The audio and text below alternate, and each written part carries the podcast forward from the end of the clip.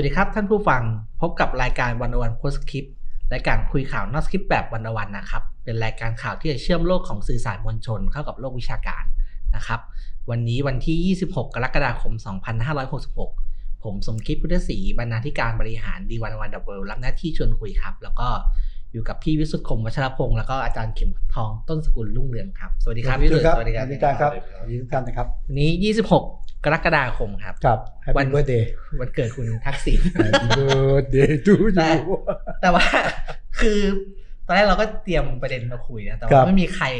Happy Birthday คุณทักษิณได้ยิ่งใหญ่ไปกว่าคุณอุ๊งอิ๊งแพทองธารอ่าแล้วโพสต์ตูมเดียวเป็นข่าวครับนะครับ กลับบ้านวันที่10สิงหาคมสิบสิงหาคมที่ดอนเมืองครับโหคือแบบว่า ถามพี่วิสุทธิ์ก่อนเห็นข่าวนี้ตอนแรกคือมองยังไง เออไม่ค่อยอึ้งไม่อึ้งไม่อึ้งเพราะว่าคือเดิมของคนเป็นคนเชื่อว่าคุณทักษิณไม่กลับเดิมนะแต่ระยะหนึ่งเดือนหลังวุ่นวายฟอร์มรัฐบาลผมเริ่มเชื่อแล้วว่ากลับ แล้วที่ไม่อึ้งผมคิดว่าก็น่าจะตอบโจทย์ได้อะว่าสังคมไทยจะก้าวสู่ การปรองดองของทุกฝ่ายลดความขัดแย้งได้นะฮะอืมด้วยมือของคนที่ชื่อทักษิณชินวัตรอืมอาจารย์เข็มทองครับ เห็นข่าวแล้ว จริงสัญญาณมาตั้งแต่ปีที่แล้วนะครับครับที่พยายามพูดบ่อย ๆ ว่าจะกลับบ้านอืมจะกลับบ้านอะไรอย่างเงี้ยแล้วก็ในช่วงสองเดือนหลังนี่ก็จะเห็นว่าสัญญาณมันชัดขึ้นชัดขึ้นนะครับคิดว่าภาพอะไรข่าวเรื่องดีลต่าง ๆ อะไรเนี่ยมันมันไม่ใช่ข่าวลืออืมอไม่ใช่เรื่องบังเอิญที่ภาพมันหลุดออกมาครับ ก็เป็น soft landingแต่ผมว่าแบบ คือถ้าเรามองย้อนกลับไปเนี่ย คือนี่ไม่ใช่ความพยายามครั้งแรกที่จะกลับบ้านของคุณทักษิณนะครับ แต่ว่าแต่ว่านี่เป็นครั้งแรกเลยเนี่ย ที่การกลับมาเนี่ย มันแรงเสียดทานน้อยกว่าทุกครั้ง คือไม่มีใครต้าน คือไม่มีคือเสียงต้านก็คงมีคนบ่นๆบ้างนะครับ แต่ว่าในแง่ของการความโกรธความอะไรเหมือน ถ้าเรานึกถึงไอ้ตอนพรบนิรโทษกรรมสุดซอยเนี่ยโอ้โหอ้าวคนโอ้โหคนโกรธมาจนครับมาเป็นม็อบใช่ไหมแต่ตอนนี้คือแบบ โอเคก็กลับก็ทุโอกคนเคก็รอดูว่าวันที่สิบกลับมาแล้วจะเป็นยังไงอะไรเออย่างอเงี้ยในแง่นี้ผมว่าก็เป็นก็เป็นความสำเร็จของคุณทักษิณนะที่แบบว่ากลับกลับบ้านได้ด้วยเอ่อจากคนที่เคยถูกต่อต้านมากขนาดนั้นเออเธอแปลกใจเลยเป็นคนไม่ต้านนะแต่จริงๆจริงไม่ต้านนะครับ แต่ว่ามันเป็นชัยชนะแบบที่ผมคิดว่ามันเรียกว่าเป็น Pirate Victory อะคือมันเป็นชัยชนะที่มันแพงเหมือนกันนะต้องต้องต้องเสียอะไรไปเยอะเหมือนกันนะฮะ พูดพูดถึงนะฮะใช้การเลือกตั้งครั้งนี้เป็นคือคือเราก็เสียการเลือกตั้งครั้งนี้ไปอืมพูดอย่างนี้นะอืมแล้วก็แต่ถามว่าแรงแรงเสียดทานเนี่ยผมคิดว่าคนที่เกลียดคุณทักษิณที่สุดปัจจุบันก็เลิกเกลียดกันไปหมดแล้วนะว่าก็ชาแนลความเกลียดไป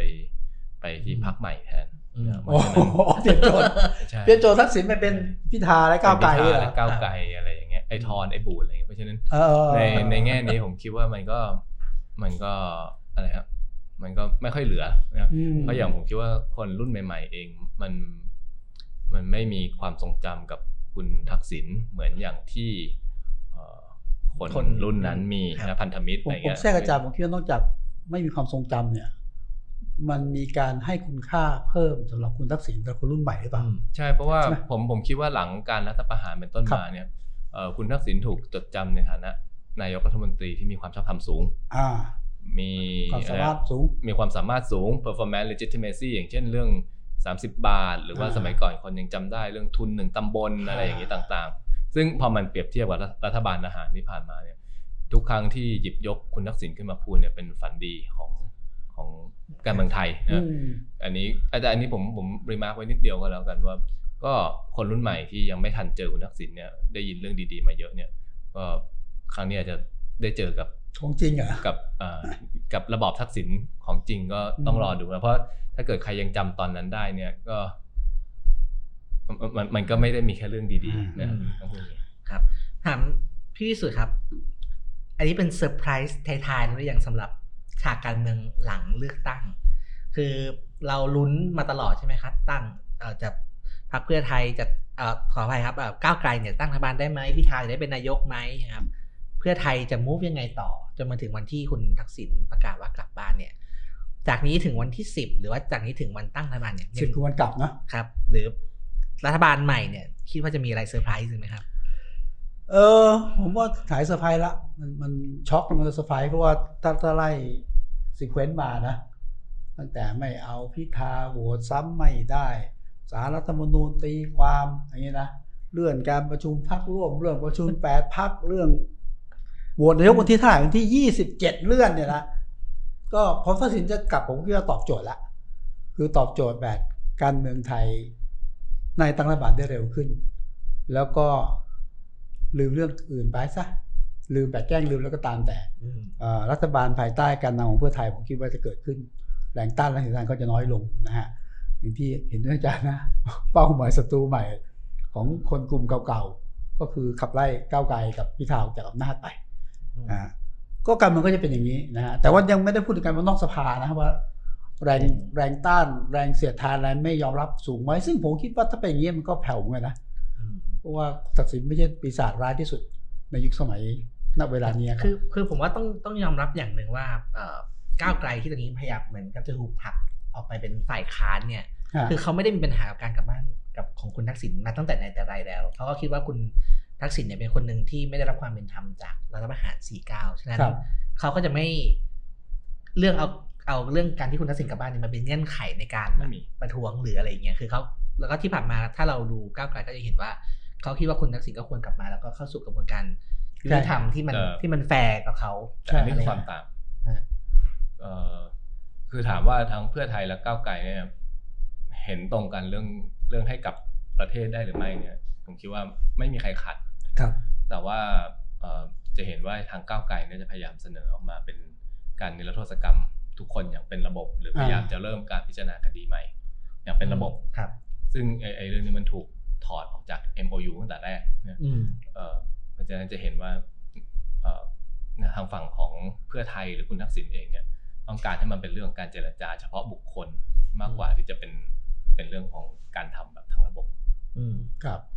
แต่ผมคิดว่าอย่างนี้แรงผมที่แปลกคือผมไม่ค่อยแปลกใจก้าวไก่ไม่ต้านผมคือคิดว่าก้าวไก่ส่วนหนึ่ง ก็ยังเป็นคนที่ใกล้ชิดคุณทักษิณแล้วก็ให้การยอมรับ respect คุณทักษิณเยอะมาก แต่ที่ผมแปลกใจเฉพาะหน้านะคือว่าอ้าวทำไมลุงตู่ของผมเนี่ย เฉยครับอะลุงป้อมเข้าใจได้ลุงป้อมเนี่ยเข้าใจคือเคยร่วมรัฐบาลกันเคยดีลกันเนี่ยเข้าใจได้อยู่ทำไมสวที่ออกมาขับไล่คุณทักษิณน่ะ เอาเป็นเอาตายอะบรรดาการเคลื่อนไหวของกลุ่มแกนนำทั้งหลายนี่เฉยออกไปทางยอมรับด้วย อันนี้คือโจทย์ที่ไม่เข้าใจครับ คือผมเคยบ่นกับเพื่อนเพื่อนรุ่นเดียวกันอาจารย์เข็มทองก็อายุเท่าผม คือเราเสียเวลาแบบสิบเจ็ดปีสิบเก้าปี17ปีครับกับการแบบว่า ทักษิณไม่ทักษิณไล่กันไปไล่กันมาเงี้ยแล้วก็จบลงกันแบบ โดยเฉพาะคือคือในทางหนึ่งผมก็เลยมีความรู้สึกว่าก็เสียดายวันเวลาความขัดแย้งที่ผ่านมาแล้วก็แบบใช้ต้นทุนประเทศทั้งทั้งเรื่องเวลาครับแล้วเรื่องเรื่องหลักนิติรัฐเรื่องอะไรต่างๆเนี่ยสองรัฐประหารเนี่ยคือแบบ โหต้นทุนมันมันสูงมากอ๋อใช่ใช่ครับ อันนี้ผมคิดว่าเป็นถ้าจะมีจุดที่คนรุ่นใหม่ไม่พอใจคือเรื่องนี้ ว่าสุดท้ายคนที่เสียสละที่สุดเนี่ยอืมคือตัวเขาตลอดมานะครับเ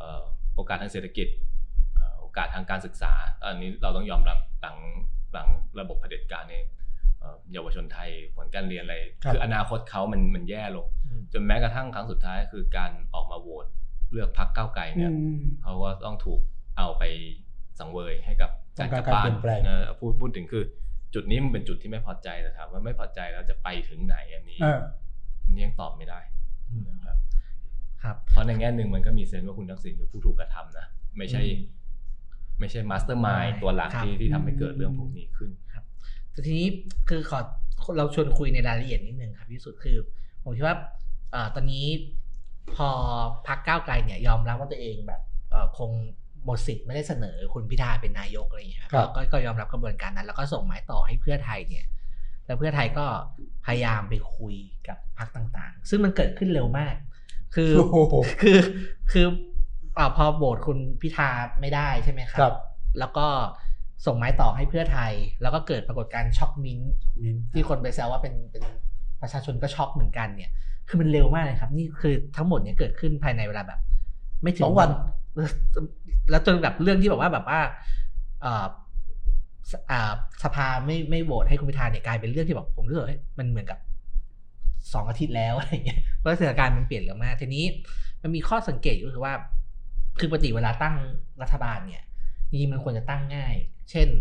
เอ่อถ้าไปชวนภูมิใจไทยมาแล้ว บอกว่าเออจะเอากระทรวงอะไร ก็มาร่วมอะเสียงก็ควรจะถึงครับ แต่เนี้ยทุกพักเนี่ยออกมาวาง คือต้องการสร้างเดนล็อกทางการเมืองว่า ไม่เอาเพื่อไทยเอ้ยไม่ไม่เอาก้าวไกลนะครับ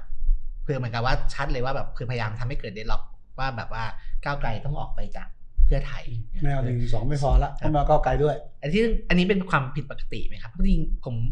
มองว่าการต่อรองรัฐบาลเนี่ยคือชวนมาคุยว่าให้กระทรวงมันก็ควรจะแบบตั้งได้ตั้งแต่แรกอืมไอ้ผมคิดว่าสคริปต์เขียนไว้อยู่แล้ว คือคือเป้ามันชัดไง คือเรื่องนี้ไม่ใช่เรื่องแปลกใหม่นะเป้ามันเริ่มชัดตั้งแต่ การบวกคุณพิธาไม่ผ่านนั้นประเด็นก็คือหนึ่งไม่เอาพิธาอืมอันนี้ชัดกระบวนการทั้งหมดเราเห็นแล้วครับ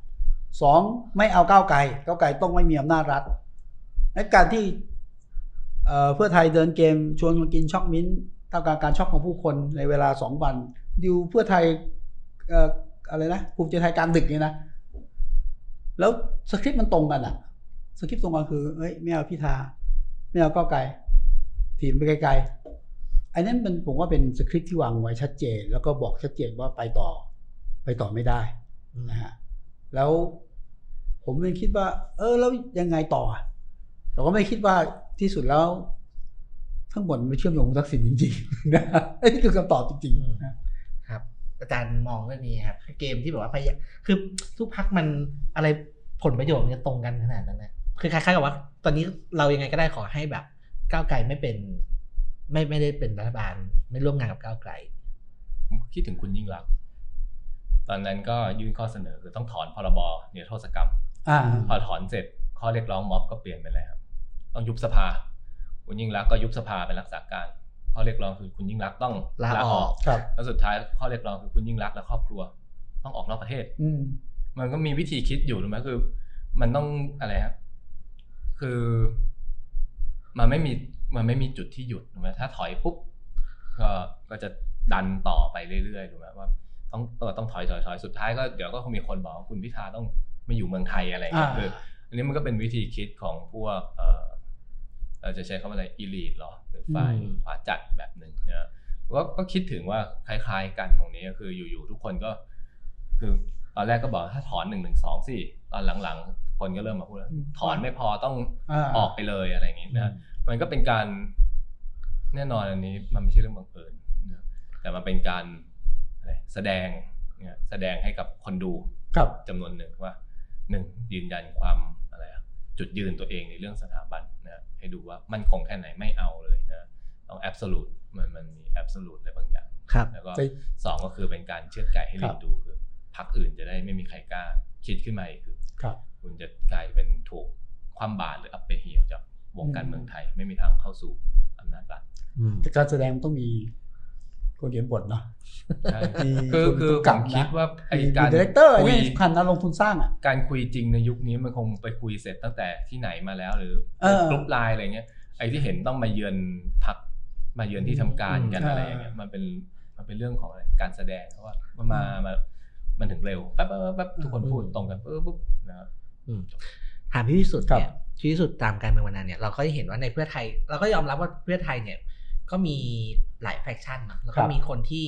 เอ่อได้รับเอ่อการยอมรับว่าเป็นเอ่อปีกประชาธิปไตยอย่างเอ่อคุณจตุรนคุณจตุรนต์ฉายแสงนะหรือว่าคุณนัทวุฒิใส่เกลืออย่างเงี้ย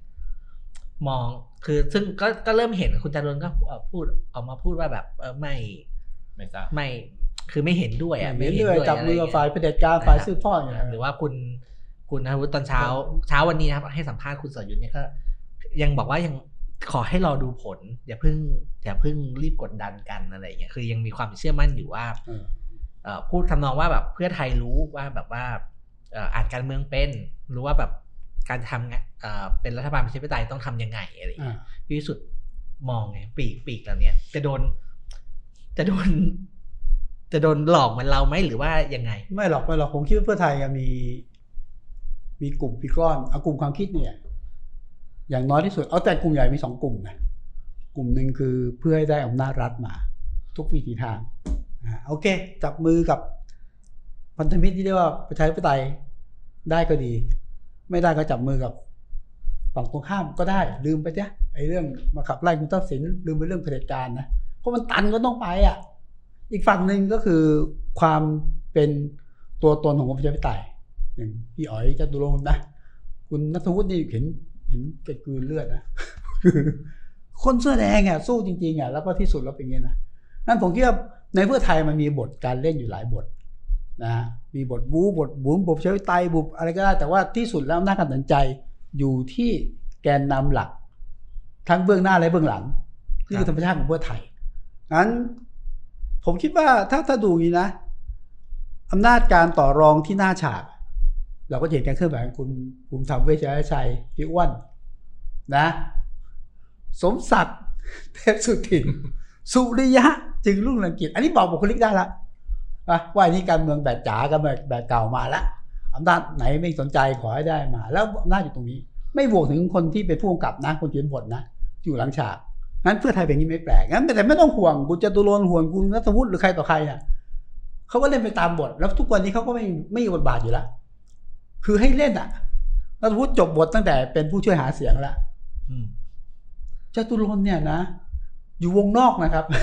มีหน้าที่พูดและให้ความเห็น ไม่มีอำนาจใดๆทั้งสิ้นนะไม่ต้องห่วงงั้นอำนาจเป็นเศรษฐกิจอยู่ที่กลุ่มที่ผมว่านะคนเขียนบทคนกำกับ แล้วก็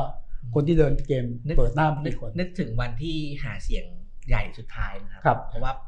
สคริปต์ที่วางไว้เนี่ยคือ คุณจตุรนต์กับคุณนวุฒิเนี่ย คือ คนที่ออกมาพูดปิด การหาเสียงแล้วก็ปลุกอ่าปลุกหาเสียเรางใช่เรื่องการแบบต่อสู้ใช่เพื่อประชาธิปไตยอะไรอย่างเงี้ยคือแบบว่าวันนี้ก็แบบ คือผมเคยแซวว่าครอบครัวเพื่อไทยเนี่ย มีไว้เฉพาะตอนเลือกตั้งหลังหลังเลือกตั้งเนี่ยเป็นมติกรรมการบริหารพรรคอย่างเดียวเลยอ๋ออืมก็นะอาจารย์มีความความเห็นเรื่องนี้ยังไงไหมครับ เรื่องบทบาทของคนที่เอ่อสู้เพื่อประชาธิปไตยในในพรรคคือเพื่อไทย คือเพื่อไทยเนี่ย ยังไงด้วยตัวสสเขตซึ่งเป็นการเมืองบ้านใหญ่ต้องร่วมรัฐใช่บาลอันนี้เป็นแรงกดดันนะจะเห็นว่ากรรมการบริหารไปตกลงอะไรก็ตามสสเขต สวนเลย ไม่เอาอืมทำอะไรไม่ได้นะเพราะอะไรเพราะเพราะบ้านใหญ่เนี่ย ไม่เข้ากับเพื่อไทยก็ได้ ไม่เข้ากับเพื่อไทยเขาก็เขาก็ย้ายพักเพราะเขาก็เพิ่งย้ายมาจากอีกพักถูกไหมคือเขาก็เพิ่งย้ายมาจากพลังประชารัฐอะหลาย หรือว่าภูมิใจไทยคือมันย้ายกันตลอดเวลามันในแง่นี้เนี่ยเอ่อ กรรมการบริหารเองมันก็ไม่มีอำนาจที่จะไปวินัยอืมไปทำลงวินัยอะไรบ้านใหญ่ถูกไหมมีแต่ว่าบ้านใหญ่ก็คือตัวกดดันว่าต้องทำไงก็ได้ให้มันร่วมรัฐบาลนะคุณจตุรนต์นะครับเอ่อไม่เห็นด้วยกับการจับมือกับลุง แต่ว่าเมื่อเช้าก็เพิ่งให้สัมภาษณ์ว่าว่าก็ดีใจที่คุณทักษิณกลับมานี่จริงๆทั้งสองเรื่องนี้เป็นเป็นเรื่อง เป็นเรื่องเดียวกันคืออะไรคือคุณทักษิณกลับมาได้แปลว่ามันก็ต้องมันก็ต้องจับมือกันลุงก็ต้องจับมือกับลุงมันอ่ามัมันไม่มีมันไม่มีมันไม่มีช่องทางอื่น เพราะฉะนั้นจริงๆเอ่อข้อความของคุณจตุรนต์ทั้งสองครั้งสองวาระเนี่ย มันขัดแย้งกันเองครับ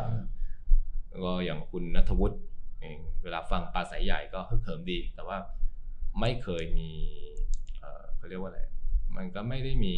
คำตอบว่าแล้วถ้าเกิดเขาจับจริงคุณนัทวุฒิ จะยังไง จะทำยังไงว่าคือสิ่งที่คุณนัทวุฒิย้ำขอให้เชื่อ ขอให้เชื่ออืมนะอันนี้ในแง่หนึ่งมันก็ก็แล้วถ้าไม่เชื่อล่ะ มันก็ไม่มีคำตอบอะไรนอกจากก็ก็ขอให้เชื่อนะดูกัดก็ฟันจะเห็นว่าช่วงขอเชื่อที่กัดฟันนะช่วงช่วงนี้หลายคนครับที่เป็นกลุ่มที่เชียร์เพื่อไทยก็จะออกมาพูดอย่างนี้เหมือนกันหมดคือ อย่าเพิ่งวิจารณ์อย่าเพิ่งเชื่อข่าวลือ ขอให้ฟังการนำของพรรคซึ่งในแง่นี้เนี่ยมันก็ก็จะเห็นว่า คืออยู่กับเพื่อไทยก็ต้องมีมีวินัยสูงเหมือนกัน คือต้องอืมต้องเชื่อฟังการนอืมำนะไม่ไม่สามารถแตกแถวมาวิจารณ์ก่อนได้คือข้อถกเถียงหนึ่งที่มันเกิดขึ้นมาในช่วงเนี้ยคือแบบ มันเริ่มมีข้อเสนอว่าจะรอไปอีกสิบเดือนไหมใช่ไหมครับอืมเพื่อให้สวหมดอายุคือ แต่ว่าโอเคนะครับเป็นเรื่องรายละเอียดแต่ว่า อันหนึงที่เถียงกันเยอะคือเรื่องแบบเออชาวบ้านเดือดร้อนใช่ไหมครับ ต้องมีคนมาช่วยแก้แก้ปัญหา ซึ่ง ก็ตรงกับที่หลาย ๆ คนมีเขามว่าจริง ๆ แล้วเพื่อไทยก็มองว่าถ้ามาเป็นรัฐบาลเนี่ยแล้วเราสามารถแก้ปัญหาทำให้เศรษฐกิจดีได้เนี่ย ก็ยังไงคนก็ก็จะยังเลือกอยู่คนก็ยังเชื่อมั่นอยู่อาจารย์มองเรื่องนี้ไงผมอาจจะเป็นแบบนักวิชาการนะว่าช่วงหลังๆ จะเห็นว่าแนวทางพรรคเขาจะวิจารณ์นักวิชาการเยอะมากแต่ว่าแต่ว่าในในวิชาการเนี่ยรัฐบาลเนี่ย มันมีความชอบธรรมจาก หลายอย่าง การมีที่มาจากการเลือกตั้งก็เป็นความชอบธรรมหนึ่งแต่ว่าเลือกตั้งเสร็จก็ต้องทำงานให้ได้มันก็เป็นความชอบธรรมหนึ่งในขณะเดียวกันความชอบธรรมจากอย่างที่เราเรียก integrity อะความสง่างามในการดำรงตำแหน่ง มันก็เป็นอีกความชอบธรรมหนึ่งพูดง่ายๆเราก็ไม่รู้หรอกว่ารัฐบาลที่อยู่ได้เนี่ย มันอยู่เพราะความชอบธรรมไหน แต่มันต้องการมันก็ต้องก็คงต้องการมีทั้งหมดอะดีที่สุดก็คงมีมีทุกอย่าง ดีที่สุดก็คงมีทุกอย่างถูกไหมทีนี้ผมคิดว่าวิธีคิดปัจจุบันเนี้ยคือ หวังพึ่งที่ performance legitimacy คือความชอบธรรมจากการอืมการดำเนินนโยบายทางเศรษฐกิจอย่างเดียวเลย โดยที่ไม่ต้องพูดถึงความชอบธรรมอื่นไอ้เรื่อง integrity เราเราไม่คุยกันอย่างเงี้ยผมไม่แน่ใจว่าอันนี้มันเป็นเป็นการตัดสินใจที่ที่ถูกหรือเปล่านะอันนี้คือผมรู้เศรษฐกิจไม่ดีเนี่ยเอ่อแก้ได้เร็วก็ก็ดีนะแต่ผมแต่ในขณะเดียวกันมันก็ขัดแย้งกัน อันนี้อันนี้ต้องพูดอย่างนี้ คือ คือการเลือกตั้งมันคือการแสดงสิ่งที่ประชาชนต้องการนะ what they want นะพูดอย่างนี้นะส่วนส่วนสิ่งที่เพื่อไทยกำลังพยายามพูดอยู่ตอนนี้คือ เราจะเห็นว่า position เพื่อไทยนี่เปลี่ยนได้ตลอดเอ่อจากก่อนเลือกตั้งถึงวันหลังเลือกตั้งเนี่ยใช่ไหมชช่วงแรก ๆ ก็ไม่ไม่ขอตอบว่าจะจับมือกับลุงหรือเปล่าแต่พอถูกบีบเยอะต้องตอบๆ ก็จะบอกว่าก็ดูหน้าดิฉันไว้ ก็ก็อ่าดูก็ดูก็ดูแล้วใช่ไหมแต่พอหลังเลือกตั้งแล้วมีความจำเป็นใหม่เราก็เปลี่ยนอ่าใช่ซึ่งอันนี้เนี่ยในเออพูดแบบเอ่อตามหลักการนะคือว่ามันไม่ใช่ของชิ้นเดียวกับที่เราซื้อมาเหมือนเราซื้อของพอเปิดมันไม่กล่อตรงปกแต่พอจ่ายเงินเสร็จกลับบ้านเออเปิดมาเอ้าเออหนังคนละม้วนซีดีปกเนี่ยใช่ไหมฮะมันมันไม่ตรงกันกลับมาบ้านอย่างเงี้ยใช่ไหมทีนี้บางคนอาจจะไม่ถือบางคนบอกว่าก็มันก็ดูแล้วก็ serve purpose เดียวกัน แต่บางคนก็จะดูดาราคนเนี้ยอื มใช่ไหมมันมันต้องคนเนี้ยไม่งั้นไม่ไม่ไม่ได้ไม่ได้อะนะฮะมันก็ในคนสองกลุ่มนี้มันก็ต้องทะเลาะกันถูกไหมแต่ว่าสิ่งที่เพื่อไทยกำลังพยายามจะพูดก็คือไอ้ผลการเลือกตั้งอะ what they, what they want สิ่งที่ประชาชนต้องการคืออะไรเอ่อพักก้าวไกลอะไรต่างๆเนี่ยมันไม่ถูกหรอก เรากำลังจะเสนอ what they need คือเศรษฐกิจฉีดกระตุ้นอะไรอย่างเงี้ยอืมส่วนไอ้เรื่องการเปลี่ยนแปลงทางโครงสร้างเศรษฐกิจเนี่ยไม่ใช่สิ่งที่ประชาชนต้องการจริงๆ ไอ้นี่ต่างหากที่คุณต้องการเพียงแต่คุณไม่เคยรู้ตัว เดี๋ยวเราจะเสนอให้ อันนี้อันนี้ผมก็ไม่แน่ใจนะว่าวิธีคิดนี้มันมันรอดแค่ไหนกับการที่ ignore สิ่งที่ต้องการแล้วก็บอกครับอันนี้สิ่งที่คุณต้องการจริงๆเอาเอาไปแทนเอาไปคิดแทนอะคิดแทน ผมผมเองก็เห็นคล้ายๆอาจารย์คือ สิ่งหนึ่งต้องยอมรับว่าเป็นจุดเด่นของเพื่อไทยนะครับก็คือการที่เขาพยายามที่จะทำนโยบาย หรือว่าเอ่อพยายามจะ deliver นโยบายที่เขาเคยหาเสียงไว้ คือไม่ว่าจะเป็นอืม30 บาทใช่ไหมครับเอ่อจนมาถึงเรื่อง จำนำข้าวเองก็ตามซึ่งถึงแม้จะมีเสียงคัดค้านเยอะแต่เขาก็ทำคือเขาก็ทำสำเร็จจริง ๆ ก็มีกะมีโครงการนี้เกิดขึ้นอืมขึ้นจริงนะ Digital รถ Wallet เอ่อรถรถคันแรกใช่ไหมครับอ่าเพื่อพวกนี้เกิดคือจะเห็นว่าแบบ เพื่อไทยเนี่ยส่งมอบนโยบายให้ประชาชนเอ่อได้พูดแล้วทำเอ่อพูดทำทำได้ตลอดจริงอ่าๆใช่ไหมครับ ผมคิดว่า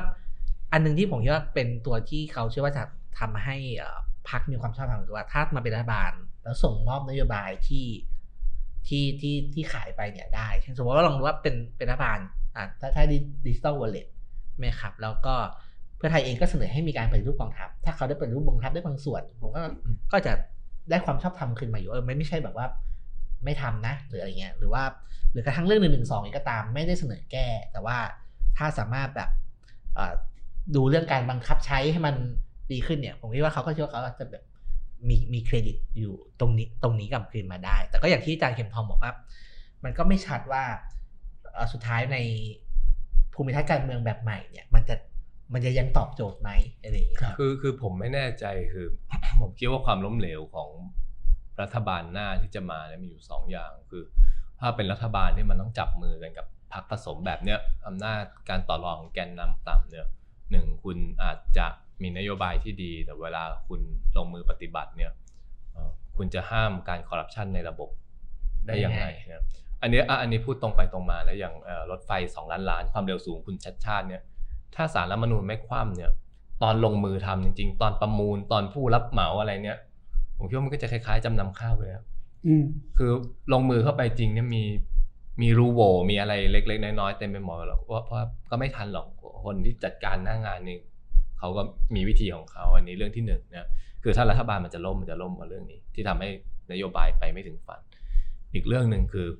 เอ่อภูมิทัศน์การเมืองไทย ซึ่งรัฐบาลหน้าที่เข้ามาเนี่ยคุมองคาพยพต่างๆ ไม่ได้ไม่ว่าจะเป็นกองทัพเป็นเอ่อราชการราชอ่าราชการนะครับ รวมไปถึงเรื่องการเจรจากับกลุ่มทุนใหญ่อันนี้เพราะฉะนั้นจะเห็นว่ามันมีช่องให้ขยับได้น้อยอะสมมตินะครับหนึ่งหนึ่งสองเนี่ยส มมุดกอรมนหรือนะครับหรือนครบาลเลยหรือ ICT หรืออะไรสักอย่างเนี่ยไม่หยุดที่จะเล่นงานผู้เห็นต่างอย่างเงี้ยไอ้คือรัฐบาลเองก็ไม่อืมไม่ได้สามารถที่จะห้ามตำรวจหรือหน่วยงานความมั่นคง ที่จะไปเยี่ยมนักกิจกรรม ไปเชิญกินกาแฟหรือว่าใช้ใช้ข้อหาพวกนี้ในการกลันแกล้งถูกไหมเพราะฉะนั้นเออมันอาจจะไปไม่ถึงฝันอืม ถ้าเกิดไม่มีการผ่าตัดใหญ่ครับ ก็อาจารย์จริงๆอาจารย์เข็มทองเคยเคยวิเคราะห์ไว้ครับว่า คือในเรื่องกลุ่มทัศน์เศรษฐกิจการเมืองเนี่ยการที่จะทำให้เศรษฐกิจมันดีตอนนี้มันมันยากใช่ไหมอืมอาจารย์เคยบอกว่า คือตอนที่คุณทักษิณกับไทยรักไทยขึ้นมาใหม่เนี่ยอ่าทุนไทยก็อ่อนแอ เพราะเพราะบาดเจ็บจากวิกฤต 40ครับกองทัพก็ไม่ได้แข็งขนาดนี้ เพราะว่าเพิ่งโดนรังเกียจจากเอ่อ พฤษพฤษภาภาธมิฬสามห้าใช่ไหมครับรัฐราชการก็ก็อ่อนแอนะครับแต่ว่าคือ 20 ปีผ่านไปเนี่ยเหล่าเนี้ยแข็งแข็งปังหมดเลยอืมทุนทุนกองทัพนะครับรวมถึงแบบรัฐราชการทั้งการการจะเข้าไปขับเคลื่อนอะไรอย่างนี้มันมันน่าจะยากกว่าเดิมครับครับที่ที่โจทย์ที่จงตั้งไว้คือ เอ๊ะเลื่อนไปสิบเดือนอะคนพูดกันเยอะให้ยผมผมคิดว่ามันมันเป็นไปไม่ได้ว่า คือ โจทย์สิบเดือนเพื่อจะตัดอำนาจสวในการเลือกนายกรัฐมนตรีเออแต่ว่าสิบเดือนเนี่ย มันเป็นไปไม่ได้ คือเรื่องเศรษฐกิจอะ จะมากอบกู้เศรษฐกิจบ้านเมืองเสียหายผมผมคิดเป็นข้ออ้าง มีผลไม่มีแต่เป็นข้ออ้างเพื่อให้ตั้งเวลาให้เร็วนะแล้วเพื่อไทยเองเนี่ย ถ้าถ้าอยู่กับก้าวไกลหมดก็ดูเศรษฐกิจอยู่แล้วล่ะ แต่ว่ามันต้องมันต้องยืมคุณเศรษฐาและชัยพูดเศรษฐกิจพังพังพังพังพังพังตั้งไม่เลื่อนนะอีกประเด็นหนึ่งผมคิดว่าไอ้เรื่อง เลื่อนไปหกเดือน ตัดอำนาจสวแปดพักประชาธิปไตยจับมือกันอะ มันมันไม่ได้ มันส่งสัญญาณแล้วไงป๋าชื่ออะไรนะเสรีอะที่ที่แกเสรีพิสุทเสธิ์รีพิสุทธิ์โอ้คเนี่รับยผมพิสุทธิ์ผมผมก็อยากจำชื่อแก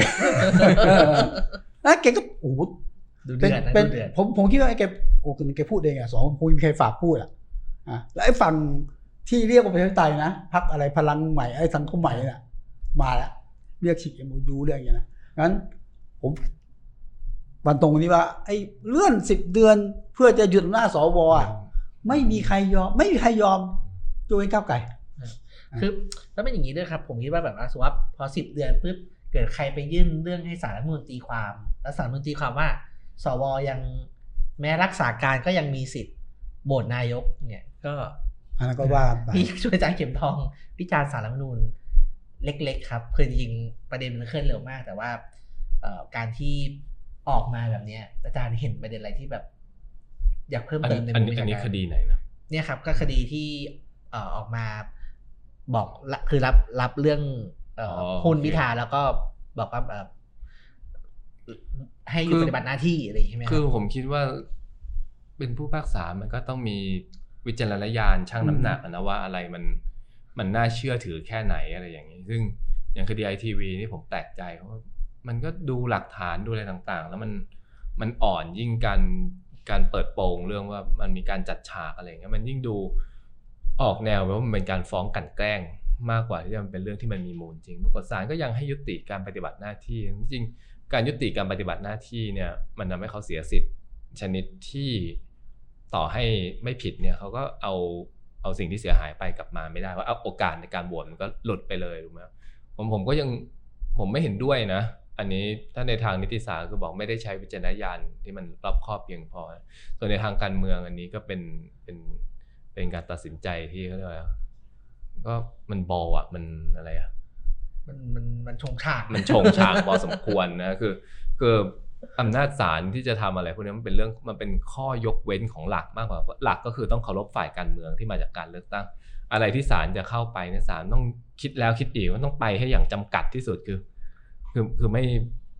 ไม่ไปกระทบเขาบ่อยนะแต่ของศาลเราคือไม่มีห้ามล้อคือไปเลยนะ ไปเลยเพราะว่ามันก็กลายเป็น มันก็เข้าอีรอบเดิมอะมันหนักหนักหนักกว่า คือมันเราคิดว่ามีเลือกตั้งแล้วเนี่ย ทุกอย่างจะเข้าที่เข้าทางอันนี้คือแบบวันนี้หนักหนักกว่านะเหมือนกับว่ามันใช้อำนาจเอ่อใช้กฎหมายเนี่ยคือมันล้มเลือกตั้งอยู่ไกลๆ ผมคิดว่าทุกคนก็คงนั่งทับอะไรบางอย่างที่ไม่อยากให้ก้าวไกลไปรื้ออะอืมอะอันนี้พูดถึงทุกหน่วยงานราชการและทุกองค์คาพยพเลยนะแล้วหมายถึงกลุ่มคนที่ต้องอาจต้องสูญเสียนะจากนโยบายก้าวไกลนะแม้กระทั่งใช่ไหมศาลเองก็ตามก็คงรู้สึกถูกคุกคามจากเอ่ออ่าเอ่อนโยการบวิยนะจารณ์สารรัฐธรรมนูญที่ผ่านมาตลอด เลยนะครับถามพี่วิสุทธ์ครับ ในเกมการเมืองนักปัจจุบันเนี่ยครับ ใครเป็นนายกเออทีแรกเนี่ยผมผมผมเชื่อเป็นคุณเศรษฐานะ แต่พอคุณทักษิณบอกว่าจะกลับเนี่ย ผมเริ่มลังเล เอางี้ก่อน ผมคิดว่าเกมเฉพาะหน้าเนี่ย ยังไม่ถึงมือพลเอกประวิตยยังไม่ถึงมือคนอื่นคือผมผมอาจจะมองในแง่ดีนะ ถ้าเกิดทักษิณกลับแล้วก็คุยรู้เรื่องแล้วก็นายกชื่อ พลเอกประวิตยผมว่าไม่ได้นะ คือมันมันเกินกว่าช็อกมิ้นท์อะ แล้วมันก็จะเกิดกระแสต้านจากหลายฝ่ายอะนี่มองมันแง่ดีเนี่ยบางคนจะไม่แขกก็ได้นะ แต่ยังเชื่อว่าถ้างั้นเนี่ย ลูกในมือเพื่อไทย นายกอาจจะเป็นเศรษฐาซึ่งอาจจะเป็นลุงอิงก็ได้เหตุผลก็คือว่า ถ้าเป็นอุ้งอิงเนี่ยผมว่ากระบวนการบริหารจัดการเนี่ย มันจะง่ายกว่า แล้วเศรษฐาเนี่ยผมผมฟังแล้วก็เริ่มฝ่อๆเหมือนกันนะ เพราะว่าเฮ้ยพอแค่บอกว่าจะเป็นนายกอะ่ะ แค่คุยกับพักฝั่งอนุรักษ์อะ่ะ กระแสต้านเยอะมาก คนเป็นนักธุรกิจก็หวั่นเหมือนกันมูลค่าธุรกิจก็เยอะ แรงกดดันก็เยอะงั้นผมผมยังผมยังค่อนข้างจะเอียงทางอุ้งอิงละตอนนี้ยังไม่ได้แต่แต่ว่าทั้งหมดก็อยู่ที่ผู้อำนวยการสร้างหนังอะนะแต่ว่าคิดว่าไม่ใช่ป้อมเนาะ ไม่ไม่รู้จะพลาดแต่ว่าคิดนี่มองในแง่ดีมากนะ แต่มันก็ต้องเจรจาแหละใช่ไหมว่าตกลงพี่ป้อมไม่เป็นนะเออเขาถึงขู่ว่าเป็นภูมิใจไทยเออภูมิใจไทยภูมิใจก็ไม่ก็ไม่เป็นไร แต่ว่าผมกลับคิดอย่างนี้นะผมคิดว่าพี่ป้อมไม่ได้เป็นนายกนะไม่เป็นไรมาร่วมรัฐบาลก่อน แต่ว่าพี่ป้อมก็ส่งตัวแทนที่ซึ่งจริงๆก็เป็นผู้ชายในบ้านหมอกอยู่แล้วเนี่ย จะมาแทน สังเกตการเมืองนั้นในในในพรรคพลังประชารัฐเนี่ยมันจะมีเสมอนะว่า มีคนคนหนึ่งอยากได้นี้ไม่ได้ เป็นคนที่เล่นเกม เล่นวิกตูตัวเองอะไรเงี้ยนะก็ให้เขาแทนสิอืมก็จะชดเชยได้นะครับไหนๆก็ไหนๆก็พี่ไม่ได้ก็ให้คนคนนั้นไป ก็จะเป็นข้อต่อรองนะอืมแต่ปัญหาเรื่ององค์อิงกับเศรษฐามันก็คือปัญหาเดียวกับที่เพื่อไทยมีมาตลอดจนแพ้เลือกตั้งนะ คือจนถึงวันลงคะแนนเนี่ยยังในไม่รู้พรรคเองก็ยังตัดสินใจไม่ได้ว่าใครจะชูอุ๊งอิ๊ง หรือจะชูเศรษฐาซึ่งอันนั้นมันทำให้คะแนนเขาตก เพราะว่าเพราะว่าพออุ๊งอิ๊ง drop ไปคะแนนก็ drop ตามแล้วก็เป็นเศรษฐาปัจจุบันก็กลับมาปัญหาเดิมตกลงจะอุ๊งอิ๊ง หรือจะจะเศรษฐานะครับครับแต่ว่าแต่ว่าผมคิดว่าคือคือโจทย์อาจารย์ถูกต้องอะแต่หลังนี้โจทย์ก็คือว่าทำยังไงให้กระบวนการการกลับมาของทักษิณ smooth อืมแล้วก็สำคัญคือ handle ได้นะ การใช้มือคนอื่น เริ่มไม่แน่ยมีประสบการณ์นะใช้มือคนอื่นเนี่ย มันไม่ง่ายกว่า มันยากกว่าใช้คนในตระกูลอะคือพี่พิสูจน์เมื่อวาผมก็ก็ก็คิดคือ คือพอการเมืองมันมาถึงจุดเนี้ยจริงๆสเต็กมันมันใหญ่นะครับคือคุณคุณเศรษฐาเองเนี่ยผมว่าก็ คือมันก็คงคิดหนักอยู่ว่าแบบว่า คือจะเอาตัวเองเข้ามาเสี่ยงกับสเต็กสเต็กนี้ไหมซึ่งเพราะคุณชูวิทย์ก็บอกจะแฉใช่คือมันก็ไม่ใช่อ่าอันนี้มาคืออ่ามันมันมาแล้วนเดี๋ยวผมให้แล้วคือคือคือผมผมก็เชื่อนะว่าแบบว่าคุณเศรษฐาคงอยากเข้ามาเอ่อบริหารประเทศ เพราะก็เอ่อก็คิดว่าเป็นงานที่ดาทานแล้วตัวเองน่าจะเอ่อทำประโยชน์ให้ประเทศได้ใช่ไหมครับแต่ว่าพอมีสเต็กเยอะ เช่นไม่เรื่องได้ดีลนะกลับบ้านเรื่องเงี้ย คือมันเริ่มไม่ใช่สเต็กตัวเองร้อยเปอร์เซ็นต์แหละนะครับแล้วก็ เข้ามาอย่างที่อาจารย์บอกเลยจะดีลกับภูมิใจภูมิใจไทยยังไง จะดีลกับพักพักร่วมยังไง ซึ่งแต่ละคนเราก็รู้ว่าแบบว่าในทางการเมืองเนี่ยแบบโหเคี้ยวลากดินคือคือผมคิดว่าดีลกลับบ้านเนี่ยคนอื่นที่เข้ามาเป็นนายก ไม่มีใครได้ประโยชน์ เพราะมันเป็นประโยชน์คุณทักษิณอืมแต่คนที่เข้ามาเป็นนายกให้เพื่อไทยต้องจะรับต้องรับต้นทุนไปเต็มๆเพราะฉะนั้น คุณเศรษฐาเรื่องอะไรจะทำงานเสี่ยงนะขาดคุณคือ ถ้าถ้ากลับมาได้ก็เสมอตัวครับกลับไม่ได้ ถูกลุกไล่ทั้งกระดานเนี่ยไม่คุณมีเศรษฐาประโยชน์โดนโดนก่อนทำไมเขาครัต้บองเอาตัวเองกับธุรกิจเขาทั้งหมดครับมาเสี่ยงแบบนั้น แล้วตอนนี้คุณเศรษฐาเองก็ไม่ถามคุณเศรษฐาเป็นใครอะ ในพักนะ ไม่มีอำนาจเลยนะเป็นคนคนต่อรองเป็นอีกคนคุณเศรษใช่ฐาเป็นคนที่รู้เรื่องหลังจากเขาคุยกันเสร็จแล้วเขาเป็นค่อยมาคนที่ให้ฟังถูกเสนอชื่อเป็นนายกแต่ไม่มีอำนาจอะก็ลอยไปลอยมา มีคนล้อเล่นนะว่าก็หลอกไปหลอกมาแต่แกหลอกจริงไงอืม ก็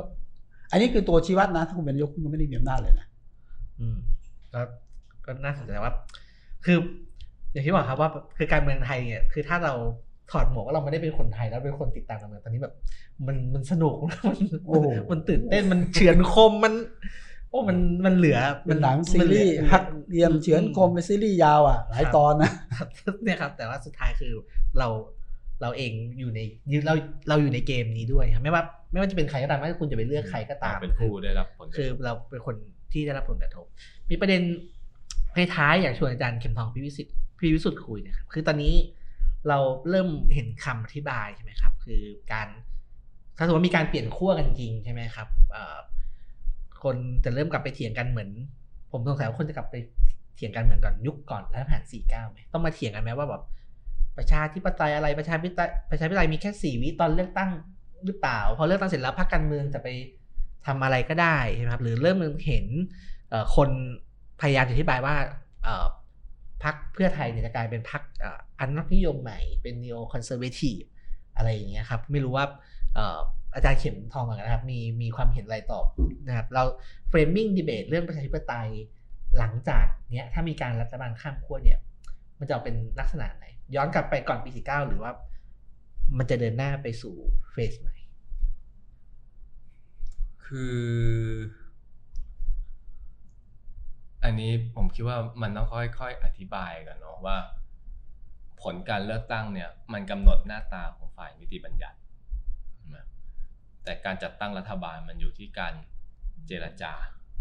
อันนี้มันไม่เหมือนแบบเลือกประธานาธิบดีนะที่ เมื่อได้เสียงปุ๊บคนนี้เป็นเลยเพราะมันมันโดยตรงใช่ไหมทีนี้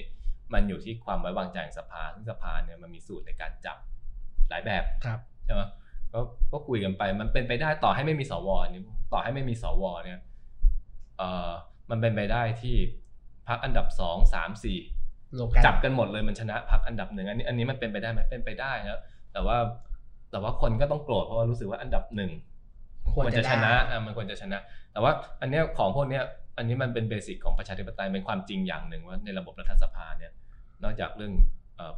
อะไรเสียงข้างมากชนะแล้ว แต่เวลาฟอร์มรัฐบาลมันมันก็มีสูตรมันมีอะไร อันนี้มันเกิดขึ้นได้นะฮะปัญหาคืออะไรปัญหาคือว่ามันต้องอย่างที่บอกมันต้องมีการอธิบายที่มันที่มันดีกว่านี้ผมคิดว่าผมคิดว่าครั้งเนี้ยไอการข้ามขั้วเนี่ยหนึ่งชงชางสองอันนี้มันไม่ได้อยู่ในแพ็กเกจตอนที่เสนอ ตอนก่อนเลือกตั้ง อย่างที่บอกจุดยืนพัก เปลี่ยนตลอดเวลาตอนเลือกนึกว่าจะหนุนกัน แต่ว่าตอนหลังก็เปลี่ยนกันได้ ตรงนี้ผมคิดว่าไม่ค่อยดี แล้วก็ที่สำคัญคือคนที่เป็นคนทำหน้าที่อธิบายให้กับพรรคเพื่อไทยตลอดเนี่ยทำหน้าที่ไม่ดี อย่างใครอะคุณหมอชนละนานอย่างเงี้ยคือคือยิ่งพูด ยิ่งยิ่งโดนด่าพูดมันมันยิ่งแย่อะอย่างเช่นบอกว่าพรรคเพื่อไทยเออพรรคก้าวไกลไม่ใช่อันดับหนึ่งนะเพราะถ้าเป็นรวมเออก็คืออันนี้คือผมคิดว่ามันมันแย่นะแล้วอีกคนหนึ่งก็ ก็คือกลุ่มอะไรอะอ่าพิธีกรทีวีในใน voice อะพูดอย่างเงี้ยเนาะที่คือคือผมคิดว่าจริงๆวอเตอร์ของเพื่อนไทยอะมันไม่ได้หน้าตาอย่างนี้ไงแต่ว่ามัน over represent โดยโดย hardcore influencer นึกว่ามันกลายเป็นว่ามาทีคือตะโกนคือคือการอธิบายมันอธิบายลักษณะของการดูถูกคือมันไม่ใช่การอธิบายจริง ๆ มากกว่าเท่ากับเป็นการเหมือนอธิบายตัวเอง ไม่ได้อธิบายคนอื่นเป็นการพยายามให้ความชอบธรรมตัวเองอะไรเงี้ยเพราะฉะนั้นแน่นอนมันจะกลับไป ไอความไม่เข้าใจตรงเนี้ยมันทำให้ไอการเถียงกันว่าอะไรคือประชาธิปไตยเนี่ยกลับไปกลับไปก่อนสี่เก้าอยู่แล้วนะอืมเฮ้ยแทบตายเนี่ยตกลงเลือกตั้งคืออะไรประชาผมคิดว่าอันนี้มันไม่ได้มันไม่เฮลตี้เท่าไหร่นะสำหรับสำหรับประชาธิปไตยในในระยะยาวอะ่ะ เพราะว่าพูดได้ไหมคือพันธมิตรตอนแรก ๆ ที่เริ่มต่อต้านทักษิณนะผมก็ต้องยอมรับนะว่าเอ่อ ข้อวิจารณ์การเมืองไทยของเขาอะถูกเช่นนักการเมืองเห็นแก่ตัวอืมนักการเมืองไม่มีอุดมการณ์นักการเมืองอะไรโกงกินอะไรก็อืมเอาจริง ๆ ก็ ก็ก็ถูกก็อะถูกก็ถูกอะถูกเป็นแต่พันธมิตรผิดตรงไหนไปเอาทหารมาแก้ปัญหา มันยิ่งยิ่งแก้ยิ่งผิดถูกไหมมันมันไม่ได้เรื่องตรงเนี้ยนะครับแต่ว่าผ่านมาสิบเจ็ดสิบแปดคำวิจารณ์ที่ที่มันเกิดขึ้นตอนนั้น มันก็มันก็ไม่ได้ผิดมากอะเอาจริงอืมๆนะครับตรงนี้มันอาจจะ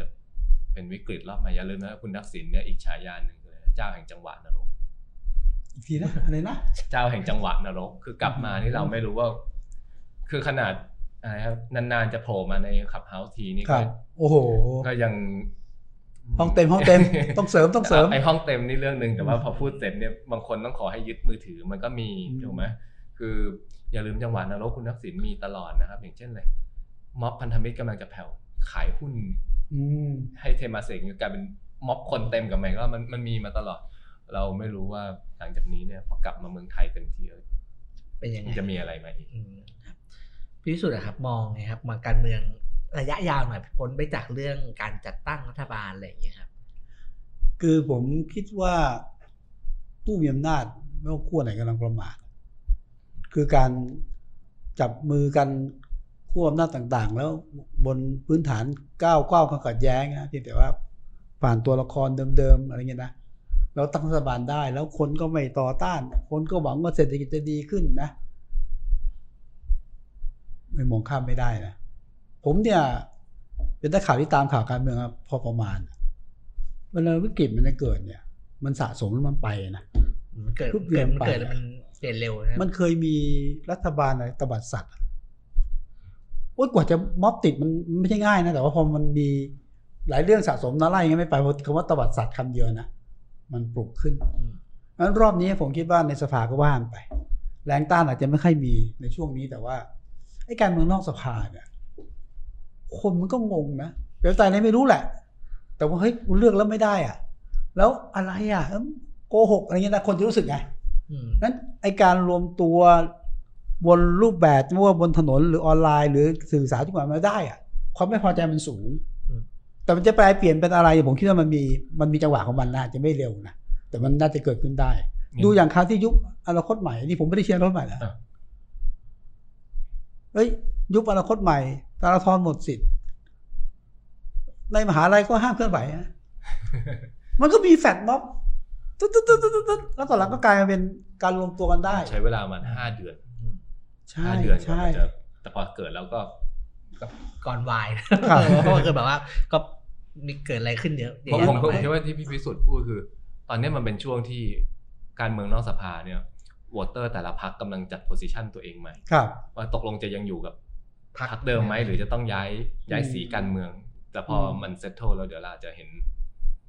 เห็น movement ออกมันมาอาจจะมีประเด็นเหรอที่สุดบอกให้ขอโทษนะกูไม่พอใจมึงอะอืมเออ อะไรเงี้ยนะแล้วผมคิดว่าอันนี้ไม่ควรมองข้าม คือผมผมเห็นด้วยคือคือต้องย้ำว่าถ้าเกิดการย้ายขั้วสลับข้างจริง แล้วก็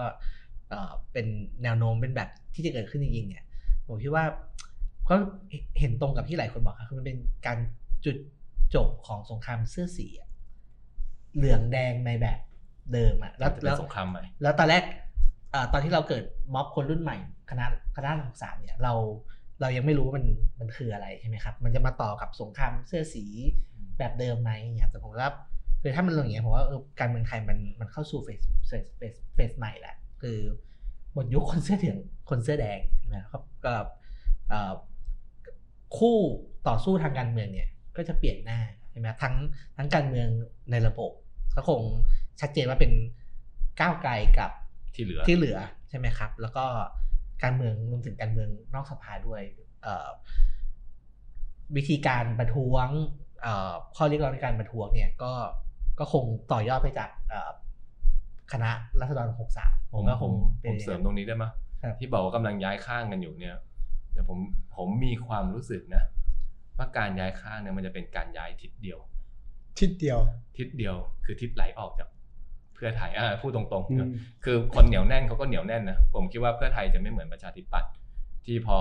ไปจับกับภูมิใจไทยแล้วคนไหลออกเนี่ยเออมันก็ไหลตอนแรกไปเป็นสลิมบ้างไปเป็นอะไรไปรักลุงบ้างแต่ตอนหลังเนี่ยผมคิดว่าอะเออพูดตรงๆก็ก็ไหลไปก้าวไกลก็เยอะอันนี้ แต่มันทำให้พรรคประชาธิปัตย์ไม่ว่าจะไหลไปไหนก็ทำประชาธิปัตย์มันตาย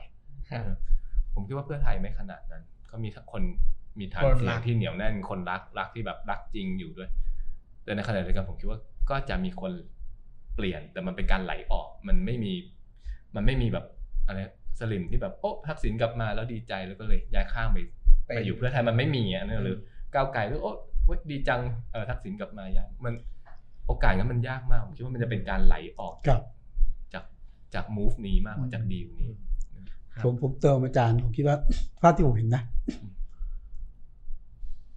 ไอ้พลังคนข้างนอก จะเป็นม็อบหรือจะเป็นการเคลื่อนไหวเนี่ย มันจะมีพลังเนี่ย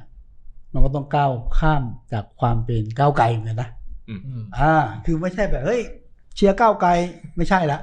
แต่ผมไม่รู้ว่าไม่พอใจอะไม่พอใจอำนาจเก่าไม่พอใจไม่ผว่าเปลี่ยนแปลงอะไปไกลกว่าขอไหวครับเออม็อบเนี่ยไปไกลกว่าก้าวไกลอย่างตอนใช่ใช่เจอคือต้องมาติดแล้วก้าวไกลมันไปไม่ได้เหมือนกัน อย่างตอนม็อบจุดติดเนี่ยก็ไม่ใช่อนาคตใหม่นะใช่ มีแต่ว่าโอเคก็ไปคอยประกันตัวไปเลยแต่ว่าอ่าไม่ใช่แกนนำนะแกนนำใช่มันใช่ใช่มาจากไหนไม่รู้แล้วก็ไปไกลเลยแล้วข้อแล้วข้อเสนอมันมันมันแหลมคมกว่า ใช่ใช่ ที่เถียงกันแก้หนึ่งหนึ่งสองข้อเสนอครับปฏิรูปเออใช่ทั้งระบบอะไรอย่างเงี้ยครับมันถ้าฝั่งอำนาจเก่าบอกว่าไอ้นี่ติ่งส้มนี่มันมันไม่ใช่มันไม่ใช่ละมันไปไกลกว่านั้นครับลุงไกลกว่านั้นลุงปิดท้าย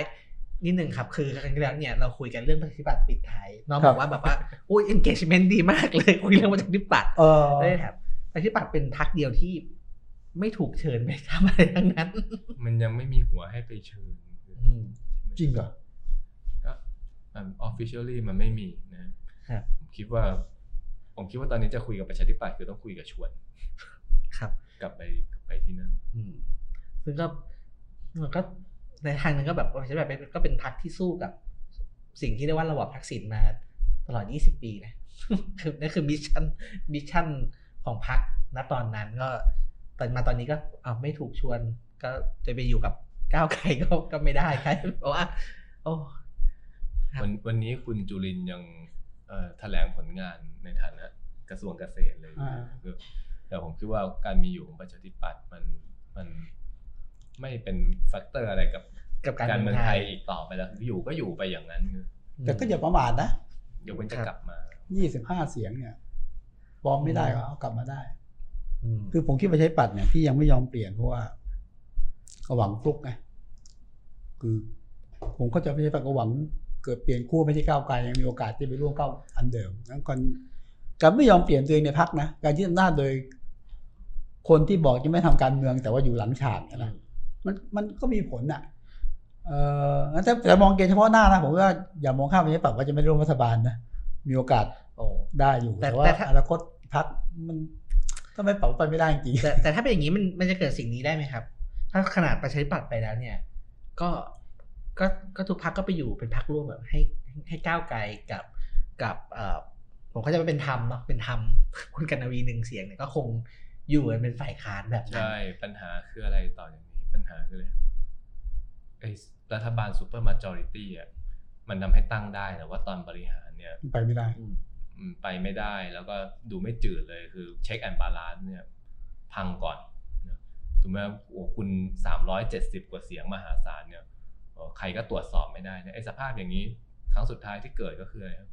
รัฐบาลคุณทักษิณสองอืมอำนาจเยอะไปอำนาจเยอะไปสุดท้ายมันก็ มันก็พังครับ ก็